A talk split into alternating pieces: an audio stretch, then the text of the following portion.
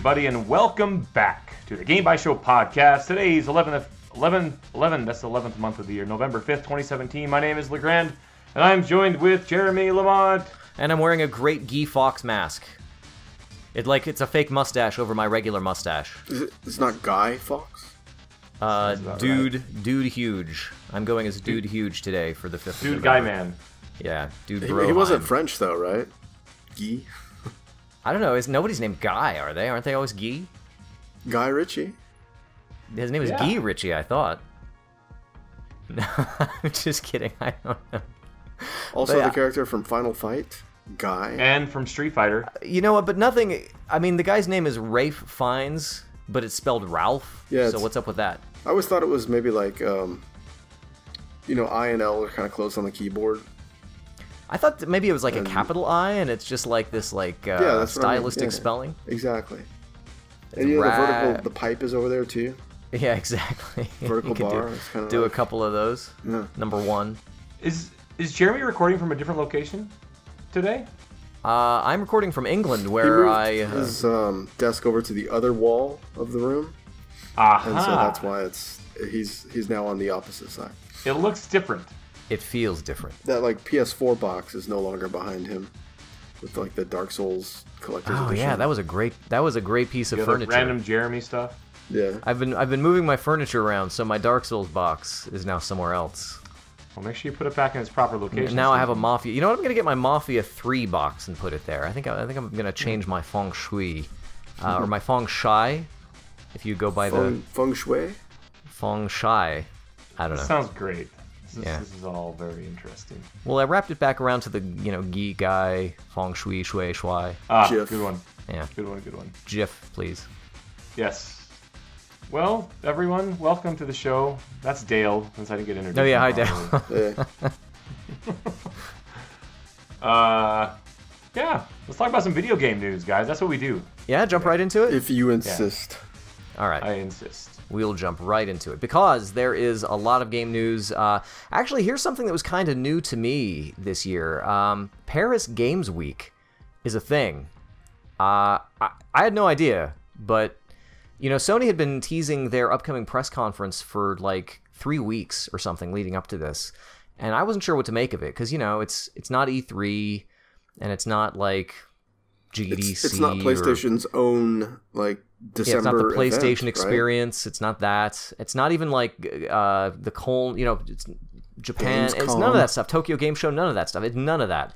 Uh, but apparently, it was kind of a big deal. And actually, um, you know, from my perspective, I, I was actually able to watch the whole thing, and uh, it turns out it was, it was pretty all right. Um, they did lots of game announcements. So they announced games like Concrete Genie, which is a um, magical realism graffiti simulator. Um, lots of colorful neon art coming out of the brickwork to, you know, uh, teach you a lesson about life and, and how to love again.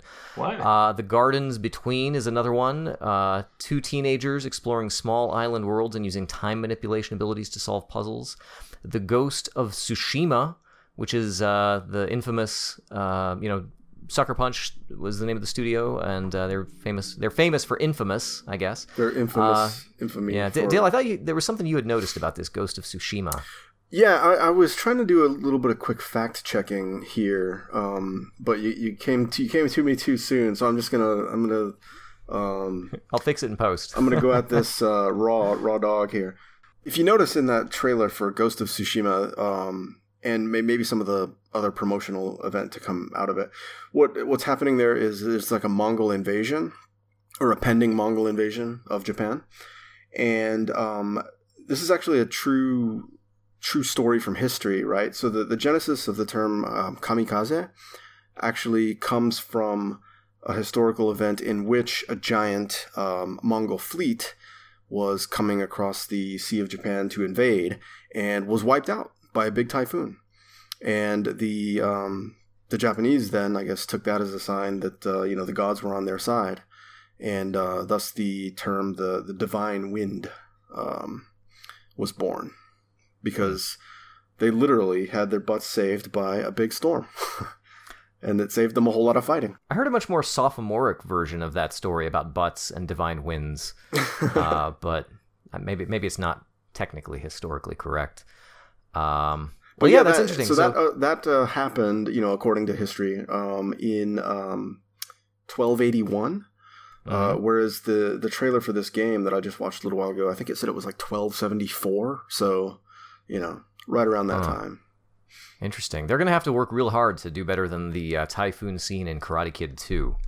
Uh, oh yeah, that was that's, intense. Oh, that's yeah. in uh, Okinawa, if I that was in Okinawa. correctly. Oh my god, Okinawa, the birthplace of karate, hmm uh, as we know it today. And chopping ice block. with the Chopping. Oh my god, the ice blocks. Oh, I can't believe Chozen was such a dick. Can't believe that guy. uh, Guacamelee 2 is announced. Super excited about this. Uh, PlayStation 4 is getting Guacamelee 2 and uh, coming soon to PlayStation 4. No Vita announcement. Boo. Uh, but super excited about Guacamelee 2. Spelunky. And it's coming to the Switch. Yeah, I'm sure it is going to come to pretty much Probably will. everything. Yeah, absolutely. Uh, Spelunky 2, uh, which nobody saw that one coming. And uh, Spelunky Yeah. 2 can go straight pretty to hell. That's going to be amazing. Uh, I, I love Spelunky, and I have Yeah. yet to finish a game of it successfully, but I will before Spelunky 2 comes out. Spelunky has got to be the game that I enjoy the least, that I've played the most. I think. I don't know.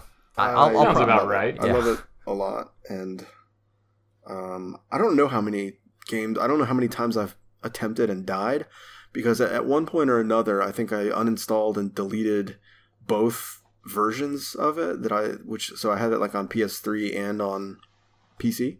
Was this a rage And- uninstall?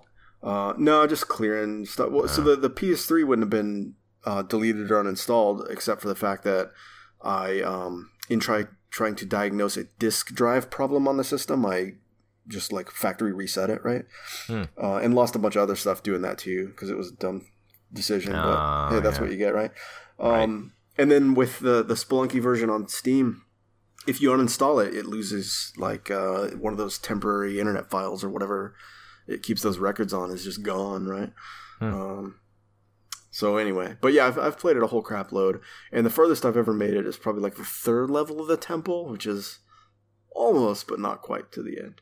I think I got once past the jungle stage. What, what is it after that? Like some kind of Ice fire caves. area or something? Ice or ice? Yeah, that's what it is. Yeah, I think I got there once. Uh, Call of Duty World War II, uh, they're going to do some DLC. Destiny 2, we already know there's DLC, but we got some information on the trailer. Uh, that's all about Osiris. Um, Detroit Become Human, uh, they gave us a release window for that and showed us some domestic abuse, which is pretty cool. Um, not cool. Uh, the Hong Kong Massacre, which uh, is a top-down uh, twin-stick Yakuza simulator. Uh, Final Fantasy 15 I- episode Ignis, which I'm actually kind of super stoked for episode Ignis. Um, What about episode regular game? Have you beat it yet? no, I've still I'm like three hours into episode regular game, but uh, but I do know I do know that Ignis is gonna do like some cooking simulator. This is gonna be like the birthplace of Ignis's like culinary awakening. My man, sounds great. Yeah, and it's going to be scored by Yasunori Mitsuda. So I want I basically want a, a Cooking Mama game starring Ignis that is scored by Yasunori Mitsuda. Is essentially what I want from that. Uh, new trailer showing some action in God of War, which is cool. Uh, Kratos and Boy Kratos, that's uh, pretty good. Uh, Dad Simulator, I guess Nordic Dad Simulator. Uh, the Last of Us Part 2, which I didn't know what this was. I mean, they kind of did a good job because it doesn't have any of the main characters in it. Uh, just people getting like elbow breakage and, and stuff like that. And um, Wing, got, she got her wings clipped. yeah, clipped her wings. And uh, yeah, some pretty good abs in that one. Uh, Monster Hunter World, uh, getting some Horizon DLC, which is actually super cool. I have not played Horizon, but I'm all about Aloy uh, in Monster Hunter. That's uh, a pretty good fit. I like that. Uh, Shadow of the Colossus on PS4, man. We talked about this just That briefly. game looked crazy. For a minute, Oh, yeah, I was like, "Is this a about it the other day. sequel to Shadow of the Colossus?" And nope, it was. Uh, it was just their redone one. Uh, and then Spider-Man, they showed some Spider-Man. Uh, for my money, actually, this Spider-Man showing was not as good as the gameplay trailer they did last time. But uh, every time I see Spider-Man, I kind of get more and more interested in it. Um, actually, saw the movie for the first time uh, just Oh, cool. yesterday. Did It's, you like uh, it? Yeah, it's pretty all right. I, I like the uh, the- low the key. new one?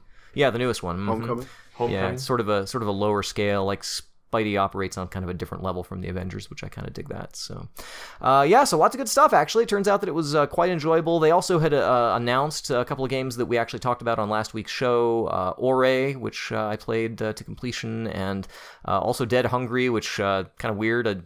Turns out it's been out on Steam since December or something, which is kind of kind of unusual. So anyway, lots lots of good stuff going on uh, Paris Games Week. So uh, check out some trailers. There are some exciting things going on there.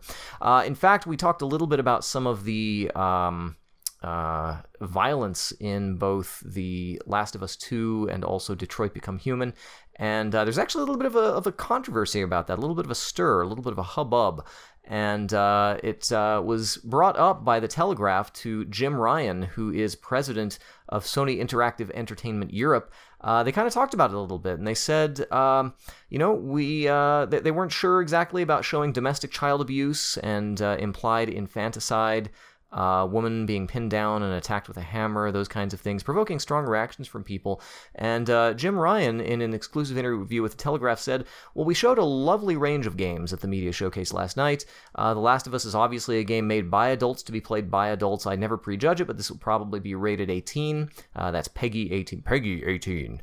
Um, adults like that sort of thing. We cater to that. Uh, the other end of the spectrum, they had things like Concrete Genie, which my eight year old decided was the game she would like to play very much. I, I wonder, though, did the eight year old get the chance to weigh both of those and, like, say, Daddy, I don't want to see people get hit with the hammer? Um, but uh, yeah. Uh, he says that I think a platform holder provides a platform, and the people who make the games, whether they're our own studios or third party publishers, bring content to the platform. We provide the platform. We have to ensure the right content is played by the right people of appropriate ages in particular. I thought The Last of Us Part 2 was a great way to end the show. I feel very strongly about it. Uh, people asked him about the lack of context uh, about the clip and, you know, whether publishers have a responsibility to show that kind of content in a different way. Uh, he, Ryan said that I think what we're trying to do is portray the qualities of various games we had on the show, and it's difficult when you have a clip of four or five minutes to synthesize the gameplay experience that can be measured in the tens of hours. Uh, when asked if he thought ultimately was the right thing to show at the media showcase, he replied, I do. Yeah, I do. Uh, we may revisit this one a little bit later, but there was definitely something to be said there. Uh, Legrand, I understand BlizzCon happened this past week. Oh, it sure did. We had our LAN party on Friday. Oh, yeah? Uh, oh, man. We had a bunch of people over at my house. We had the projector up with BlizzCon, and we played a lot of Destiny. nice. Uh, yeah, I guess it's I guess it's kind of related. They, they mentioned it. They mentioned in the opening ceremonies that Destiny was on the BattleNet launcher or whatever. Yeah. uh, but yeah, but they had a bunch of announcements in classic Blizzard style. Um, some of the big ones that kind of stood out to me was, well, the the World of Warcraft classic servers. Uh, they announced that they're bringing that back. I guess people have been clamoring so is, for does this. Does that mean like time. classic UI as well, or or what? I I don't know. I don't I don't know all the details, but I think so. I think it's just classic vanilla WoW before Burning Crusade servers. I think because because I don't know. That's like on one hand that sounds cool, but on the other hand, no, thank you. Right? Exactly. Yeah. That, that, that's what I think. I think a lot of these people are just like, we want this old game because it was so awesome. Like, yeah, it was so awesome because there was nothing quite doing MMOs to the yeah. scale. I mean, point, I can right? understand that feeling. I went back and played some Final Fantasy XI earlier this year and had a blast. Right, but um yeah, I don't. I, when you became a man, you put away childish things. Exactly. but then you went back to it because oh god, it was because, so good. Because they're pretty awesome. And they were pretty awesome. Yeah, so, uh, yeah, that's a that's a weird one, and I wonder if they're going to be fragmenting their user base, or if they're going to do something I like uh, Time Portal to take you back people, to the classic. Nobody's going to miss those. Like, well, that's the thing that I wonder. Dudes. Like, who are they catering to here? Because I know there are people who do pirate servers for Vanilla WoW, but I don't know if they're going to try and capture that group or. Well, they the, the thing is, is that there's a, a, specific group of people, probably a very vocal minority, that's been right. clamoring and wanting and bothering the developers about this at every single BlizzCon, and and they to the fact to the point where they actually made reference of beating a dead horse when they announced the classic servers because these people have been just you know begging for it. And huh. I, i'm on the side of you know these people they think it was awesome and it was awesome you know 14 years ago or whenever it came out right? It's not awesome anymore. It's going to be okay but the quality of life improvements that have been made to the game since then are just yeah so I, I would think it would be cool to take those quality of life improvements and keep those, but revert everything else back. So like the old zones, even take the, the like PvP old, well, and, and they uh, haven't really XP said curve. what they're going to do. So they could be fully doing. They could be doing like Vanilla WoW remastered or something they could, like that. Yeah. So yeah, but but the fact that they're calling it classic, it does make me wonder if it's just going to be exactly the same as it used to be. Right. So I mean, I don't yeah. know. Who knows? Forty man raids coming back. How much of the modernizations are um, like hinge on things like cataclysm, de- redefining the world, and whatever else, you know. Well, flying, you know, I mean, Yeah, it, will be the, the the question is if they're going to fix things like, um, like the flight paths where you had to like click on every flight path in order to travel from one area to another area.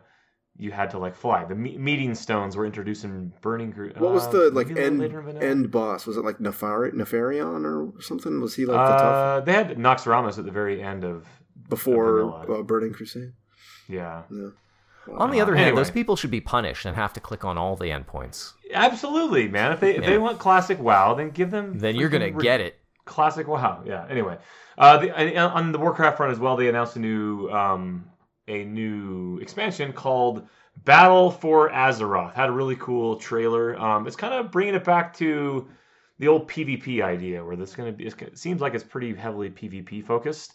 Um, they're doing a really cool thing where they're going to have these new races. They're called allies or something like that, where uh, basically you'll be able to unlock uh, at this point six new races to play as. Um, Wait, what? Three on either side, um, and they're kind of just related as part of the, as part of the whole storyline. You are in the alliance, and you're trying to recruit other races to come help you. So they're going to add new like for character startup character creation. You're going to be able to choose from uh, six new races. Yes, but in this case, you have to actually play through the storyline and unlock the ability to play as these races on your Okay, account. so they're they're encouraging alts, like tons of alts, right? Yes. So it's uh, and there's there's three per side. So there's like the Dark Iron Dwarves and the Nightborne are going to be a race, and um, uh, different like there's another version of the Tauren. They're going to be a race for the you know for the Horde side and stuff like that. Interesting. Uh, but um, yeah, so you'll have to like play through the storyline to figure out, go through the process of recruiting these allies to your side, and then at that point, it'll unlock for your account the ability to create a character of this new race or whatever. um, anyway, but it also seems like have a pretty heavy PvP focus, which is always my favorite part of World of Warcraft. Uh, Hearthstone's got a new expansion, Kobolds and Catacombs. Pre-order it now, I guess, if you're into that game. Hmm. Uh, Overwatch had a new character announcement, Moira, and uh, Heroes of the Storm got you know two character announcements. Also, the announcement they're going to be doing some major overhauls of some of the systems in Heroes of the Storm, including stealth, uh, as well as you know some camera issues, some camera controls, and uh, a smattering of other things. If you care about Heroes of the Storm, you probably already know about I think it, Heroes needs the, the camera to zoom out just a little bit. That's what they're doing. Yep, Are they they're really? it so Okay, good. Yep, yep, exactly. They're making it so stealth characters easier to see. So that while stealth is still an advantage, it's just not as annoying as it is right now. Um, so yeah, so doing a bunch of cool stuff, just uh, you know, trying to always improving the game, which is classic Blizzard. Uh, and then finally, StarCraft Two is going to be going free to play, uh, and the free to play is for the co-op stuff as well as the uh, the full ranked ladder on the you know, on the latest. But. That's cool. Just uh, Wings of Liberty. Uh, they're giving Wings of Liberty for free, and then the other, you know, the campaign content you'd have to buy. But playing like on the ladder and playing skirmishes and You'd have that type of stuff is all going to be free to play. Yeah, so cool. that's pretty cool.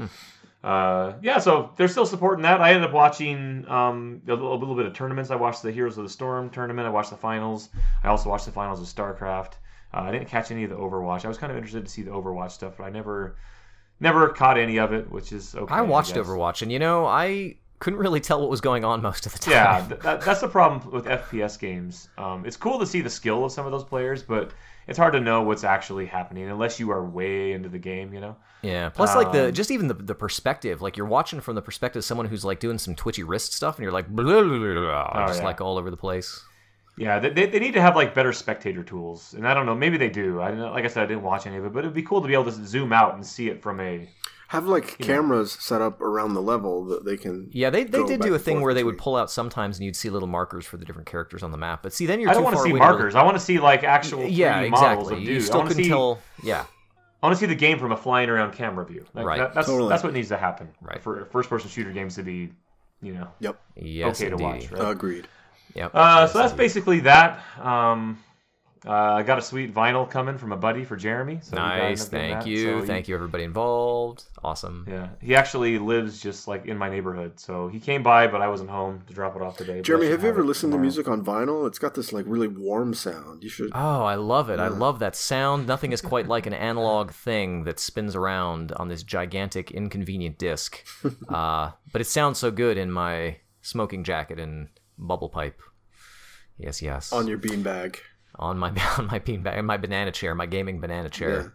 uh, piping all the audio right into my ear holes. Um, so uh, Housemarque, you guys might be familiar with Housemarque. These guys did uh, Super Stardust and um, Dead Nation. Dead, yeah, Dead Nation, uh, all, all those things. Uh, what was that launch game for the PlayStation 4, which Oh, I'm, yeah, I was the trying name to think escapes of me right now?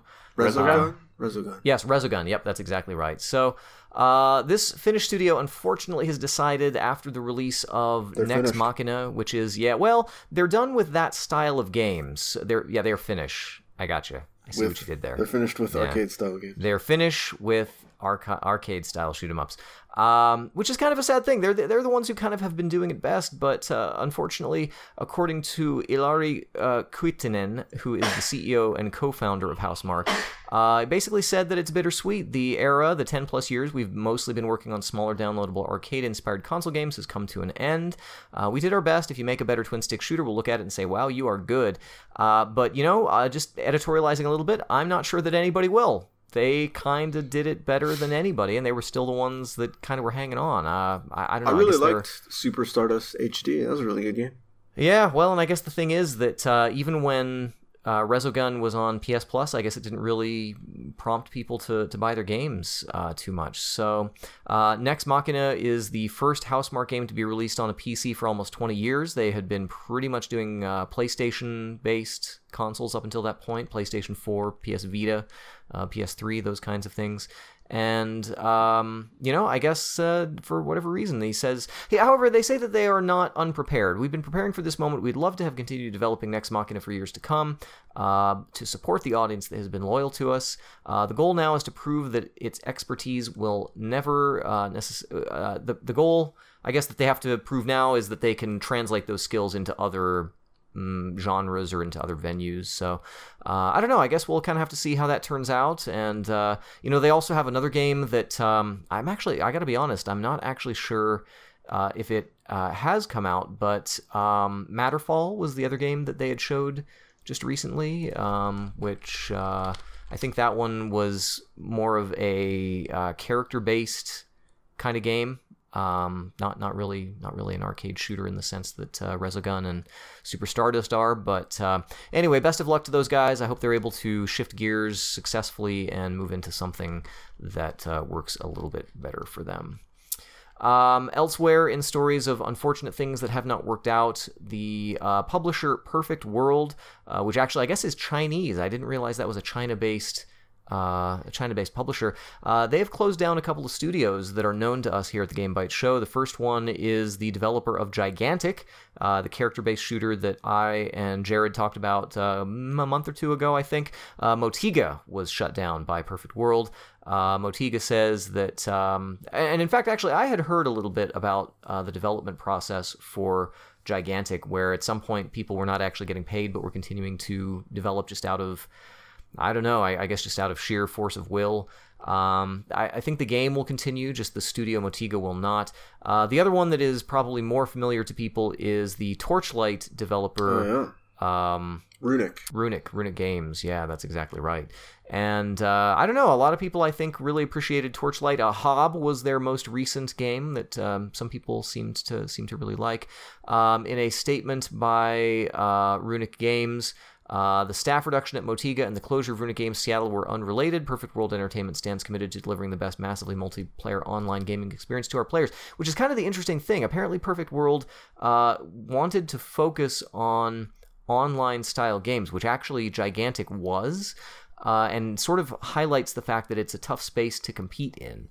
Um, and uh, yeah, unfortunately, um, Runic kind of will be suffering some of the blowback from that. Uh, although there was a big outpouring of love both from inside Runic and outside uh, the storied uh, past of the developer was kind of uh, brought up, and um, you know those those folks uh, hopefully will continue to do their good work elsewhere, and so we wish them the best of luck as well. Uh, Nintendo, back over in Nintendo Land, where things kind of seem to be more or less peachy keen uh, at the moment. Um, they have indicated that they have surprises planned over the next two years. Uh, this was in a uh, in an interview with Famitsu. Uh, this was uh, the general manager Yoshiaki Koizumi uh, said that Nintendo still has many IPs which have not come out for the system, and also more than just existing IPs in store as well. We are planning and preparing games that people probably haven't thought about, which will be released steadily over the next two years. We hope to make games which resonate with players using this process, so please patiently look forward to it. Uh, we know, for example, no Animal Crossing game yet announced for Switch. Probably in the next you know year or so we should probably hear something about that um, you know i think this may be a situation where we will get to see some of the fruits of the unified development pipeline for nintendo you know where before they had Hope been so. split across their consoles and their Uh, they still kind of are. Yeah, for Uh, now. for the moment, but I think that's quickly coming to an end. I think. You think so? Yeah, I, I- I think so. I don't think there's really going to be a lot coming out for the for the 3DS, and you know that that platform is one that has definitely had its. Uh, you know, ha- had its great library, but I think that the Pokemon games that are coming out for that are probably going to be pretty close to the, It's the last it's had its day in the sun. I mean, we, we just recently have had uh, Metroid, right? Yeah. And there's um also fairly recently there was like Monster Hunter Stories, which was kind of a big one. And then Oh yeah, absolutely. um, and I want to say there's like another. Is there another Kirby or uh, yeah, there's uh, Kirby something? Fighty Fight, something or other. Kirby Knockout, Kirby. Um, I think there's another Mario RPG or. I don't know. I don't know what yeah. yet to come. Mm-hmm. Yep. So there's still stuff coming forward from that. So I don't know. I guess we'll kind of wait and see what uh, they have in store for their platform. However, EA does not plan to be making any new Nintendo Switch games anytime soon. Uh, so far, they've released only one game, FIFA 18, and um, in, in a uh, discussion with the Wall Street Journal, uh, What the big game is EA working on right now? Uh, well, the, you mean as far as just their studios, or Uh, Yeah. The next Dragon Age, maybe. I guess Star Wars, right? Anthem? yeah, Wars Star is Star. Wars is one. Uh, so Battlefront 2 is coming out here just in the next. Need for Anthem Speed. theirs then, I guess. Uh, Bioware, yep, Anthem. Need for yeah. Speed is coming out pretty soon. Mm-hmm. Yeah. Uh, yeah, and then who knows what else they're doing for? I mean, you know, clearly they're sports games. They still put a lot of effort into you know Madden and uh, you know Big Boy FIFA and UFC games and hockey games and all those kinds of things. Um, so yeah, but uh, you know, this is something that I've kind of wondered about the Switch, which is whether third party. I mean, is the Switch just another situation where the only people who can succeed on on the Nintendo platform is Nintendo? Um, Well, no, because but- India indies um, apparently are are doing pretty well. Uh, yeah, I suppose that's true. I suppose that's true. Uh, so basically, in this interview with the Wall Street Journal, uh, they weren't able to get any information on how successful the uh, release of FIFA 18 was on the Switch, which probably means not too good. Otherwise, we'd be hearing about it, I'm sure. Um, but uh, really, no plans right now from EA for anything new on the Switch. So uh, again, I guess we'll kind of have to wait and see uh, see where that goes. Um, Nintendo Switch's online service, uh, which has been pushed back to 2018. Uh, we know that that is priced 19.99, but uh, Reggie Fils-Aimé, in a discussion with Forbes, talked about uh, that extra Nintendo twist that they're going to use to differentiate itself from competitors. Oh yeah. Yeah, yeah. Do you want to know what that? Yeah. How about the Nintendo thing twist that is? you're on a phone? You have to manage your stuff from a phone. How about that twist, Reggie? Oh yeah, oh yeah. And what else you twist- got up your sleeves, Reggie? Oh, hey, listen, how about the one where you get to rent their special release every month and uh, buy it anyway? After Oh man, that sounds great, Reggie. Yeah. What else you got for us? Anything else? Oh, don't worry, they've they've got plenty. They've got plenty. in They're making next for you. seven twist. more NES classics. yeah, exactly. Uh, NES what- Classic Second Edition with like other games. In in Reggie's own words, though, uh, what I can tell you is that our vision is to have a robust online environment that not only provides the mechanism for you to have your multiplayer experiences matchmaking, those elements are minimum. Our goal is to provide that extra Nintendo twist, and that's what makes our company historically so effective. We don't do things the same way everyone else does. We relish being different. We see the Yeah. difference as an Well, while Reggie's up there saying all these blah blah whatever you're saying right now, there's a little thought bubble. It just says in there, "I'm too old for this." That's just what it says. He's just like, what's? I don't even Uh, care what he has to say. Like, whatever, yeah. man. Like, exactly. So we, we don't we really already know that it's stupid. But- we, we already we get it. But you know what? I don't want to. I don't really care to play Nintendo games online. So Yeah, whatever. for, for the most part, I kind of agree with you. I mean, the price it's hard to argue with twenty dollars a year, but I still have not yet personally been sold on the uh, you know the value proposition. There is no value. like, Yeah, when, when their competitors are doing it for sixty dollars a year and people are paying it, and there's is twenty, you're telling me that there's a third is a third as good as the PlayStation version. Well, I mean that app, man. You know. yeah. Yeah. Let me let me give you another value proposition. I don't know why I got so angry about that, but yeah, it's just No, really I. I, I embrace that. I embrace that. I, I don't know if I I don't know if I embrace the language because I've got to edit that out, but I embrace the feeling. I embrace the sentiment. I didn't I didn't say many things. no, hey, listen though. I tell you what, I've got a value proposition for you that will be immediately apparent as soon as I say it. Rocksteady Games, Superman. What do you I'm guys in. think? Yes, absolutely. So I don't know. I, Rockst- I, I'm okay with. I'm fine. Well, we'll see. I mean, Rocksteady though has a pretty good uh, track record with Batman, right? So Batman, the Arkham series, um, Arkham Origins, Arkham City, Arkham Knight. Uh, maybe a little less on Arkham Knight than the other ones, but uh, Arkham Asylum. Sorry, the original. That was the best one. or Arkham Asylum. Yes, that's right. That's right. Exactly. Uh, so uh, this actually came out in a leak on, of all places, 4chan, um, who you know actually have had some reliability when it comes to these kinds of leaks.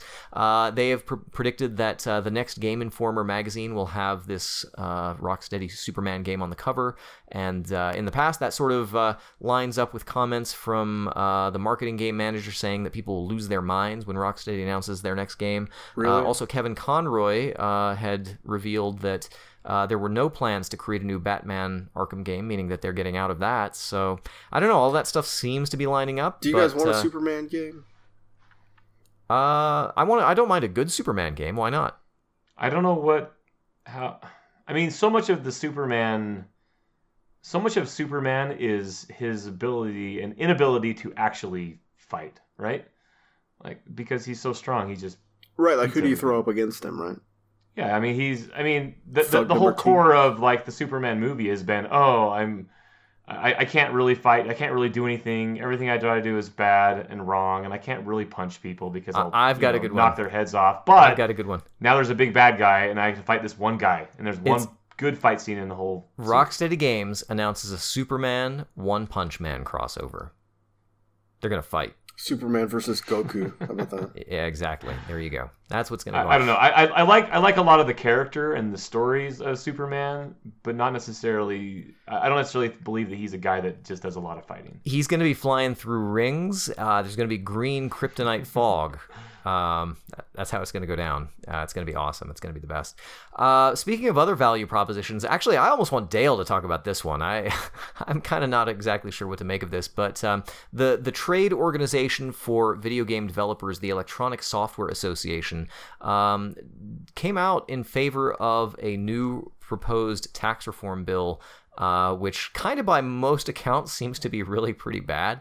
Um, in a press release by ESA President and CEO Michael Gallagher, uh, he indicated for the 30.4 billion US dollar video game industry, which employs more than 220,000 people across all the United States, the pro-growth policies introduced will incentivize greater U.S. investment in more high-quality American jobs.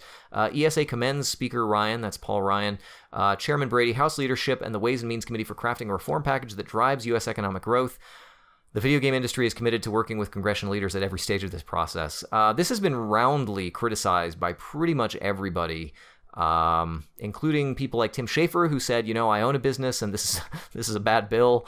Um, I don't know. I think that the idea here is that most people feel like this bill is going to benefit people in the very upper echelons of the financial sector and probably uh, be a detriment to everybody else. It includes some uh, fairly oppressive uh, tax changes for those in, in lower brackets. Um, I, don't, I don't know that that's all entire. I mean, I'm sure that there are probably some mixed things in there, but it is not typically looked upon with favor. So people are kind of wondering whether, um, you know, ESA is. Uh, maybe looking out for the interests of its largest members. Uh, companies like Activision Blizzard, uh, Electronic Arts, Bethesda may see some benefits from that.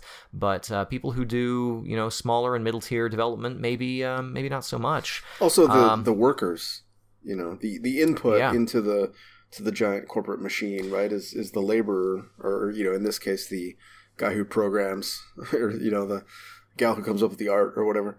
Yeah, Um, absolutely. But yeah, those people are not going to see any of the, you know, record gains or whatever that these these lawmakers are pro- projecting or whatever it is they do. Um, the you know, because like with anything in in basically probably any and every industry, um, most of the gains are going to go to the like the board members, right? Right. and then the executives, and then. Um, you know, With- with the assumption being- trickle yes, down exactly. happens, Yes. but Yep.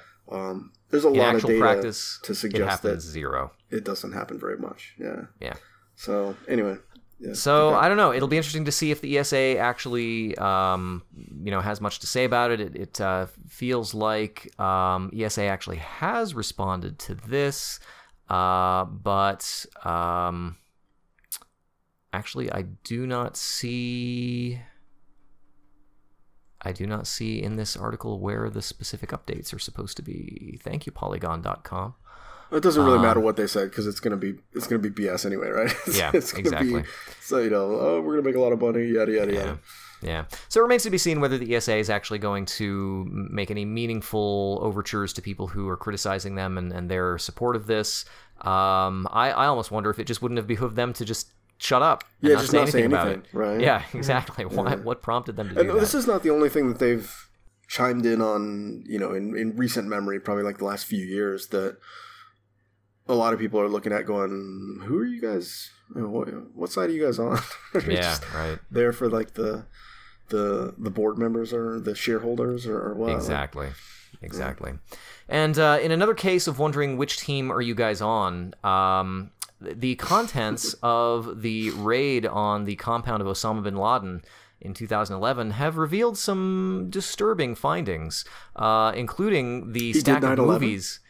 yeah, Obama, Obama did 9/11. Uh, no, um, but the uh, the stack of movies that they found in the compound included Resident Evil and Final Fantasy movies, in addition to the Devil May Cry anime. Shit, Advent Children, man, so good. Now I understand No, why he well, I don't know. 9/11. What does this mean? What does this mean? I, I don't know. We need to reach out to. Um, I don't know who we need to reach out to. This is either a Reggie circum- Fils-Aimé. He'll, he'll Reggie us, his Fils-Aimé. input. Yeah. Yeah. why why was there why were there no Nintendo properties? Why was uh, the Bob Hoskins Super Mario movie not in the Osama bin Laden compound? Uh, we just don't know. But um, yeah, this uh, I guess just came out in uh, in a uh, file dump that uh, was provided by the uh, by the U.S. government. So Well, it, like I, I, so I read a bunch of things, and I, I don't have no idea how much of it is actually true. But I, I read that he had like Game Boy and Super Nintendo emulators among his hard drives. What a Also- pirate, man! Look at this guy breaking the law. Well, also that he had like spent you know uh, time arguing on forums that uh, about 9-11 being an inside job or, or not. You know, so like like he couldn't even get credit where credit was due, right? Um, and just all sorts of stuff. So I. It's Look, probably it was all not an inside job. He's like, I have proof. Nobody believed him. Uh, yeah, he also had torrents for PC games like Zuma and Army Men 2. Basically, he deserved to die, is essentially what I'm saying. So, that is all the news that we have for this week. I just wanted to end it on a great positive That's note. that was- stuff is that really awesome. interesting because it shows just how ubiquitous like some of the like what we think of as like Western culture or whatever is. That it's I mean it's literally like. Ar- uh, come on, Army Men games. I mean, come on. yeah. Like, well, Yeah. you must study American tactics. Yeah. All right, That is well, I'm. I'm going to rip through these new releases really quick. Uh, All three Tech- of them. Tech-gaming.com provides us our new release list. On the list here, we have Sonic Forces. This is a Sonic game that's not Sonic Mania. Uh, so Right. there you go. Play those if you like them. Uh, Call of Duty World War II, the big Call of Duty release is out for all the things. Uh, Super Beat Sports is on the Nintendo Switch. This is a rhythm sports. It's a mini game collection rhythm. Yeah, by Harmonix, actually. Yeah. They've really, the rock band people. Yep. That's cool. Uh, Super Lucky's Tale, which I believe is a remake of the Oculus Rift Lucky's Tale. If I Yeah, I think they took out the 3D stuff and it's basically just like a platformer now. Which I don't know. I wonder if it has anything going for it at that point. Well, the game was pretty generic. It was just kind of neat. There's not a lot of VR. platformers on the Xbox, right? So maybe maybe that is in its favor. Yooka-Laylee, right? Yeah, I think Yooka-Laylee's. I saw one that goes- Yooka-Laylee on clearance at Target today. It's a good one. Ukulele. So just Ukulele's get that instead. Maybe maybe I should have bought it. Uh, also, I, I, I noticed this. I was browsing the Nintendo Switch eShop today, and I don't know if we talked about it, but Monopoly is coming to the Nintendo Switch uh, for forty freaking dollars. You know, I heard that thing has some heinous load times too. That's what I heard too, and or that's what I read. You guys, it's called Monopoly. It's right there in the name. Well, pretty dumb. Who's paying forty dollars for Monopoly? Who? Tell tell me who. Give somebody, me that's a twenty dollar release, maybe. somebody who landed on the Park Anyway. Avenue Hotel, I think. Yeah. yeah, they've got they've got both both Yeah. of those. Uh, also, PlayStation Plus announced their games on PS4. You're getting Bound, which I believe is a dancing game ish. Yeah, it's like based on ballet or something, and it It's actually also from- got VR support. exactly. So- That's what I was gonna say. It also has VR. Yeah. Uh, also, Until Dawn, Rush of Blood is also a VR game, so that's cool. Uh, Worms Battlegrounds, so Love some worms. Worms is all right. Is that where On they Play- start with a hundred worms and they're dropped onto a patch of soil? And they have to That- crawl their oh, way. You know what? That middle. actually sounds really cool. Yeah, Team 17, if you are listening to this podcast, and I know you are, um, drop 100 worms into like the, the bazooka, you know, the bazooka, bazooka shooting game that you do. And, uh, you know, let's see that. There you go. Sounds good. On the PlayStation 3, R-Type Dimensions, Ragdoll Kung Fu, Fists of Plastic. Sounds great. That's a throwback. I've got that one. Oh, really? Hmm, Yeah. On PlayStation Vita, Dungeon Punks, which is crossed by, I'd imagine, with the PlayStation 4. Broken Sword 5, The Serpent's Curse, uh, both episodes 1 and 2. Might as well check them out. Smoke them if you got them. Yada, yada. All Yeah, that not bad. Uh, games with gold for the Xbox Live. This is the one that I do. I don't have Xbox Live Gold. Do you have Xbox Live Gold, Jeremy? I do, I do, and so I got to make sure to get these. I, I have in the past. I think I mentioned on last week's show. I missed Bayonetta completely that month, and uh, they, they do it kind of weird. Like Sony does their thing on a cal- monthly calendar. Like the first Tuesday of the month is when they release these, Uh-huh. but but Xbox does this thing where they they do like one game through the for the first half of the month, and then another game for the second half of the month, and then there's one that crosses over months in the middle or something. It's really weird. Weird. Yeah. And then Xbox has different ones on their different platforms as well, right? Uh, that's correct. Yeah. So they do Xbox One. Xbox One games kind of work like PlayStation Plus, where it's only active on your account as long as you have the subscription. Xbox 360 games, though, once you uh, acquire them, they are yours, even if your subscription lapses. Yes. Right. So coming in November, you've got Trackmania Turbo and Tales from the Borderlands. What? Oh, that is a Whoa. great game. It was already free on PlayStation. I know it's been free on everything, but it's still good. it. Still That's good. one of my favorite Uh, Tales games. Yes, Yeah, agreed. Sure thing. Uh, Nights into Dreams and Deadfall Adventures are your Xbox 360 cross, whatever they call that, games. Uh, yeah, that's true. That's the other thing is that any Crossplay? Xbox I don't know. 360 games are backwards compatible. Backwards compatibility. That's what Cross, they should the call it Xbox Cross Box on only Crossbox. available Dude, on it'd be Xbox. so good. They're The available on Xbox the Crossbox. Xbox. Cross Box, Xbox One, X, Xbox Box, Crocs, Cross. Crocs. Crossbox Cross. Xbox One X. Yes, Sounds and it's all spelled with X's. Yes, indeed. Done. Yeah, the the, the uh, acronym is XXXXX. yes. X. ROSS Media Bar. Yeah. And uh, those are your new releases and stuff today. nice. Awesome. All right. Well, for our topic this week, uh, we thought we would um, loop back around to one of the earliest things that we talked about on, on the show today was the uh, presentation at the uh, Par- the so- the PlayStation presentation at the Paris Games Week, and um, uh, we we noticed a little bit of reaction to some of the content of some of the trailers shown there, specifically the uh, Last of Us Two trailer and the Detroit uh, Become Human trailers, uh, in which both of those there were some like um I, I guess you could call it some pretty like a, adult violence in there some like pretty Oh yeah. kind of hardcore um unpleasantness you know um and and i guess the reaction that i saw online amongst people was kind of a lot of like sh- like shock and kind of like well why did why did we have to see that you know like i was having such a good time watching these trailers for happy games like genie graffiti or whatever what was that one called? Concrete Genie. uh, that one, and, and then you know you get you get shocked by this um, this drastic violence in in these other um, trailers, and I was just wondering if maybe um, it, it seemed like there was a little bit of reaction to the violence itself, but I don't know if that's really um, it, it- the thing that I find interesting. It's it's more the question that like it, rather it being a question of like can video games do this violence? Uh, maybe the question should be like, well, I mean, we're just going to take for granted that yes, uh, uh, video games are a medium that can be medium that can be used for for many different things. Uh, maybe the question should be either um, should they or or if they're going to should they be presented uh, should it be presented in the way that these were in these like promotional trailers?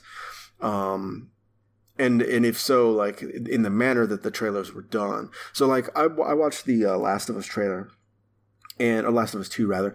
And you know what? It actually reminded me of a couple of the trailers for the original Last of Us games, where there was some like some pretty hardcore violence in those Yeah. too. Like Yep. you guys might remember like a guy getting a shotgun blast to the face. Yeah, or like something. right at the end, like it cuts right as the shotgun. the Yeah, like, yeah. On the floor. And Yep. so that's that seems kind of on brand for for The Last of Us, right? Mhm. Um, and what, They're tired of making those happy games, those happy Uncharted games. Well, the where Uncharted everybody ones, right? I was- Survives and everybody's happy. Yeah, I was just going to contrast it to because the Uncharted series, you know, same studio, um, they have just a, a very different way of going about uh, making the games and like the content of the games with the trailers, obviously too, right?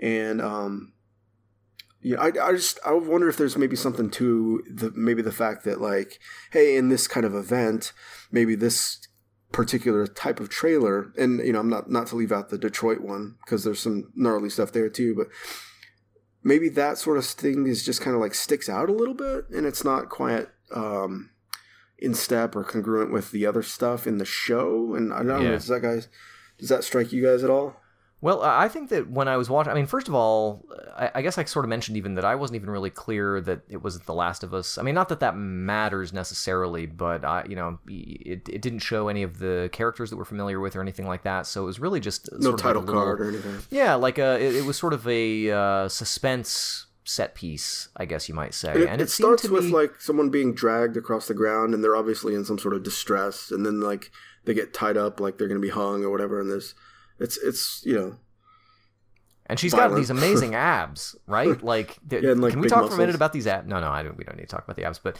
you know, they're gonna they're gonna cut the entrails out, and it actually shows people who have been hung with the, the guts kind of hanging out and stuff, and and then um, you know, makes they, reference uh, to like maybe her being pregnant and then like the other woman has a knife at her belly or something like something, and then and then they bring in this other woman who uh, is gonna get her arm busted. Um, did it, did it strike anybody else how she didn't really seem to make much of a fuss about having her elbow broken like that? She didn't really say anything.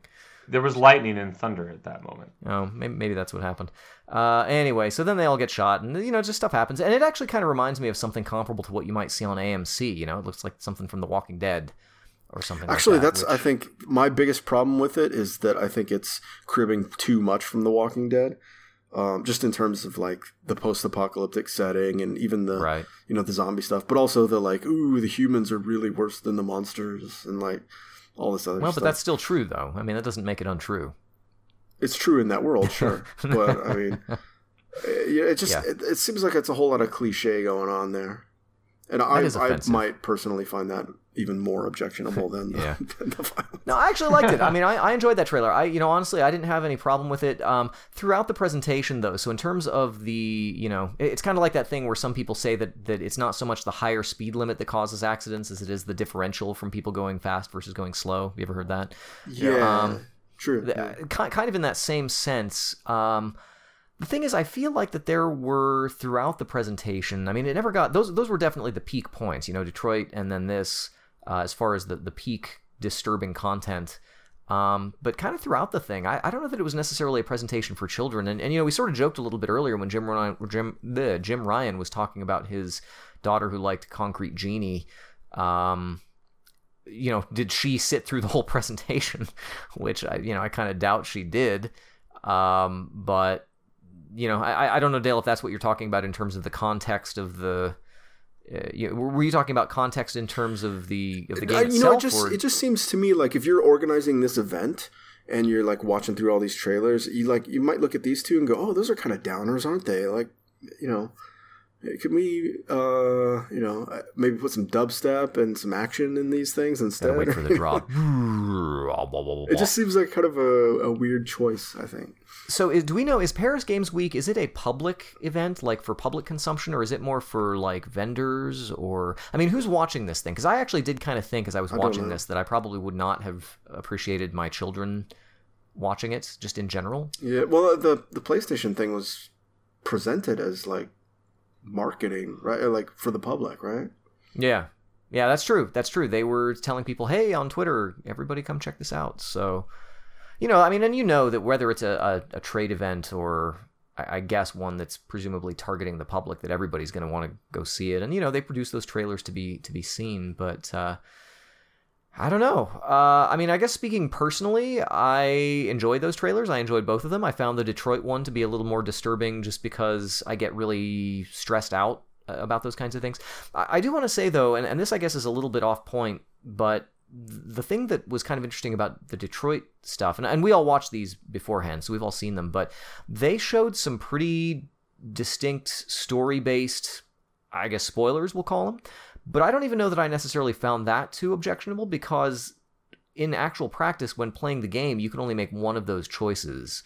Um, and, you know, the choices that you make are probably more, I mean, you know, you, you get to follow your story, you know, you don't, you don't necessarily have to be discovering all of the decisions to be made. Um, so, so I found their approach to that kind of interesting, but I, I definitely was felt more anxious about watching this stuff in Detroit Become Human. Those kinds of games, I mean, this this happens to me in Telltale games, and it happens in um, uh, Life is Strange, where they sort of craft every situation to be sort of a no-win thing. So you know, no matter what choices you're presented, they're all bad, um, and that just kind of stresses me out. But as far as just in general, I mean, I'd agree with Jim Ryan that I think they have the right to produce any kind of content that they want.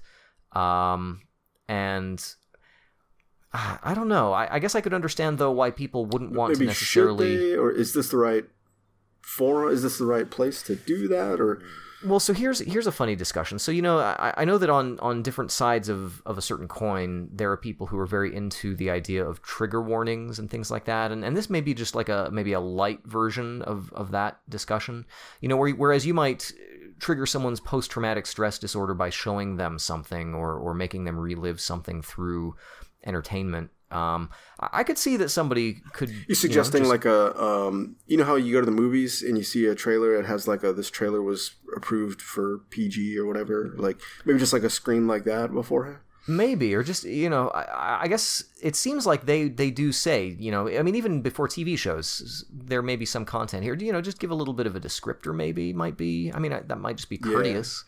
Yeah. Um, but I, guess it's hard for me to say because speaking personally, I am totally down with their not not only their right to create it, but if if I am going to be looking at a presentation that includes violent type of content, I guess I'm going to be open to the idea of seeing violence done, um, either graphically or you know, I mean, they're you know, it's just part of the part of the package, I suppose. And I mean, I don't know if that's wrong or right, but uh, but but like I said, on the flip side, I could definitely see how they they could disturb a certain number of people by showing it where it may not be expected and may not give somebody an opportunity to opt out or to say, you know, actually I don't want to watch that. Um, but I, I don't know. Uh, I, I mean, it doesn't seem like we have that problem with movie trailers since you bring that that up. Um, yeah, they seem, seem to be like edited any of the really in a, gruesome in a stuff. Way.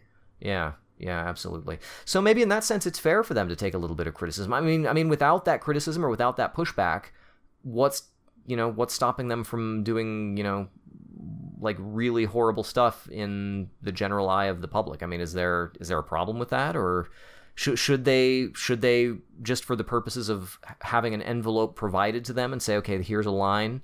This is the line that you know caused people to be uncomfortable. Be aware of this line in the future I, I don't know. Is that is that fair to say that they should be given that?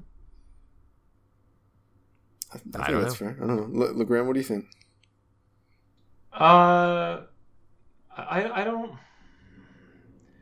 The, so is it is type, it no holds barred all the time? Show I, everything. I think these type of events are for the press. They're not, not necessarily for the public. Well, but like um, I was saying though, the public, you know, they not only did they tweet and share on general social media, hey, everybody come check this out. But game trailers, I mean, people tune in. They broadcast it on Twitch, they broadcast it on YouTube. Sure. It's there for the, the general public. Yeah, I, I, I don't know. I, I would hesitate to show my kids those trailers. Yeah. You know, um, would you have appreciated? Would you have something to say about it if you had been like, "Hey, come on, let's check out the new games"? Because I mean, there was stuff there like you know, Ore and Concrete Jungle or uh, Concrete Jungle, uh, Concrete uh, Genie, and uh, uh, you know, stuff that ostensibly was all right, and then, bam, you know, you get. It definitely would have made me uncomfortable if I had my kids sitting by me watching those trailers. Um, just, I mean, it's just it, it is a little too much, and. Mm, Maybe maybe those trailers should be behind like the beaded curtain at the back of the store. You know, yeah, I, I, I kind of agree with you know the the whole idea of having you know the trailers because there there are red band you know movie trailers right that have you know rated basically rated R movie trailers. there's some really good ones for Metal Gear games actually. Yeah, really right. good- Yeah, the red band Uh, trailer for uh, the Phantom Pain.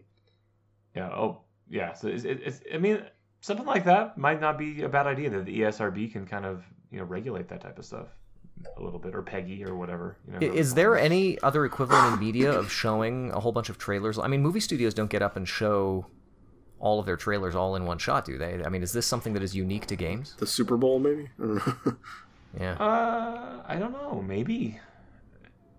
Hmm. I, I I think you're probably Because right. like- I mean, before every movie, you'll see a whole bunch of trailers, but they're all approved for general audiences. So that I I've mean, seen that's a the good closest mix of those. Like, um, every now and then you'll go and see something that you would that maybe is like a PG thirteen movie, like maybe like a Marvel movie or something, um, and you'll get like a couple of like uh, horror trailers or, or something with a little bit of maybe not appropriate for like an eight year old um, Right. level of content, right?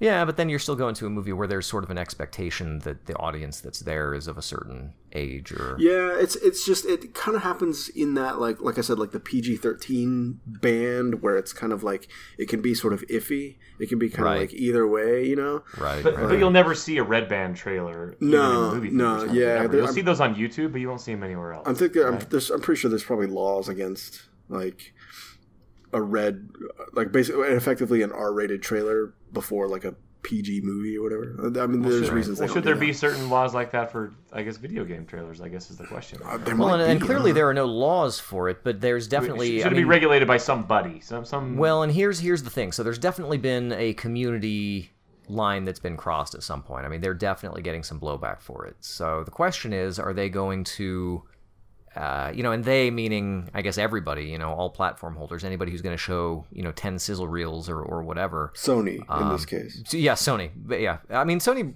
probably. I, I don't know. Xbox doesn't. Microsoft doesn't seem to do. They don't do the sort of edginess. No, they like kind of don't. I'm just thinking about that. Sony kind of is the is the one that really and Nintendo that. definitely doesn't. No, they definitely don't. They don't. Uh, so yeah, I don't know. I mean, Jim Ryan seemed fairly unapologetic about it. Um, he pointed out Concrete Genie, I guess, as the as the counterpoint to this. But uh, yeah, I don't know. I think that it's fair, fairly clear here that uh, enough people were bothered by it that it became a thing on Twitter, at least for you know a couple days.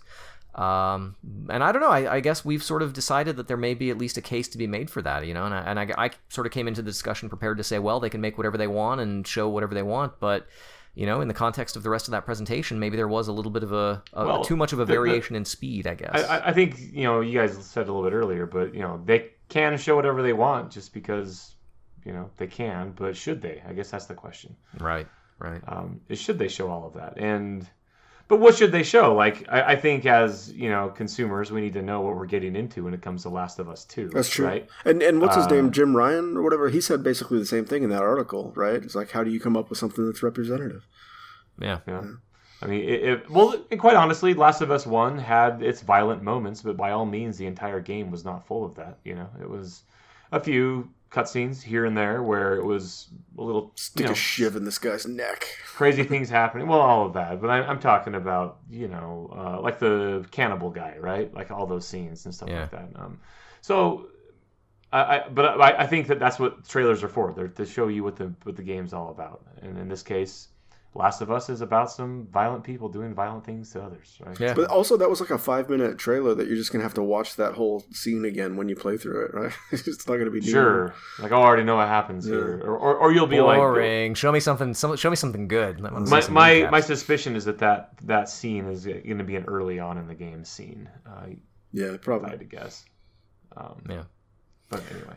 Well, I don't know. There's definitely some room for the community to weigh into this as they have on Twitter. And uh, listeners, we'd certainly love to get some of your thoughts on this. Uh, if you would like to let us know about your threshold for violence or uh, what you feel the community standard is for uh, a series of trailers shown with, uh, you know, maybe a, a spike in adult content, uh, let us know about that. You can find us on social media. We're on Twitter at GameBytes Show. You can also reach out to us individually. I am at Jeremy underscore Lamont.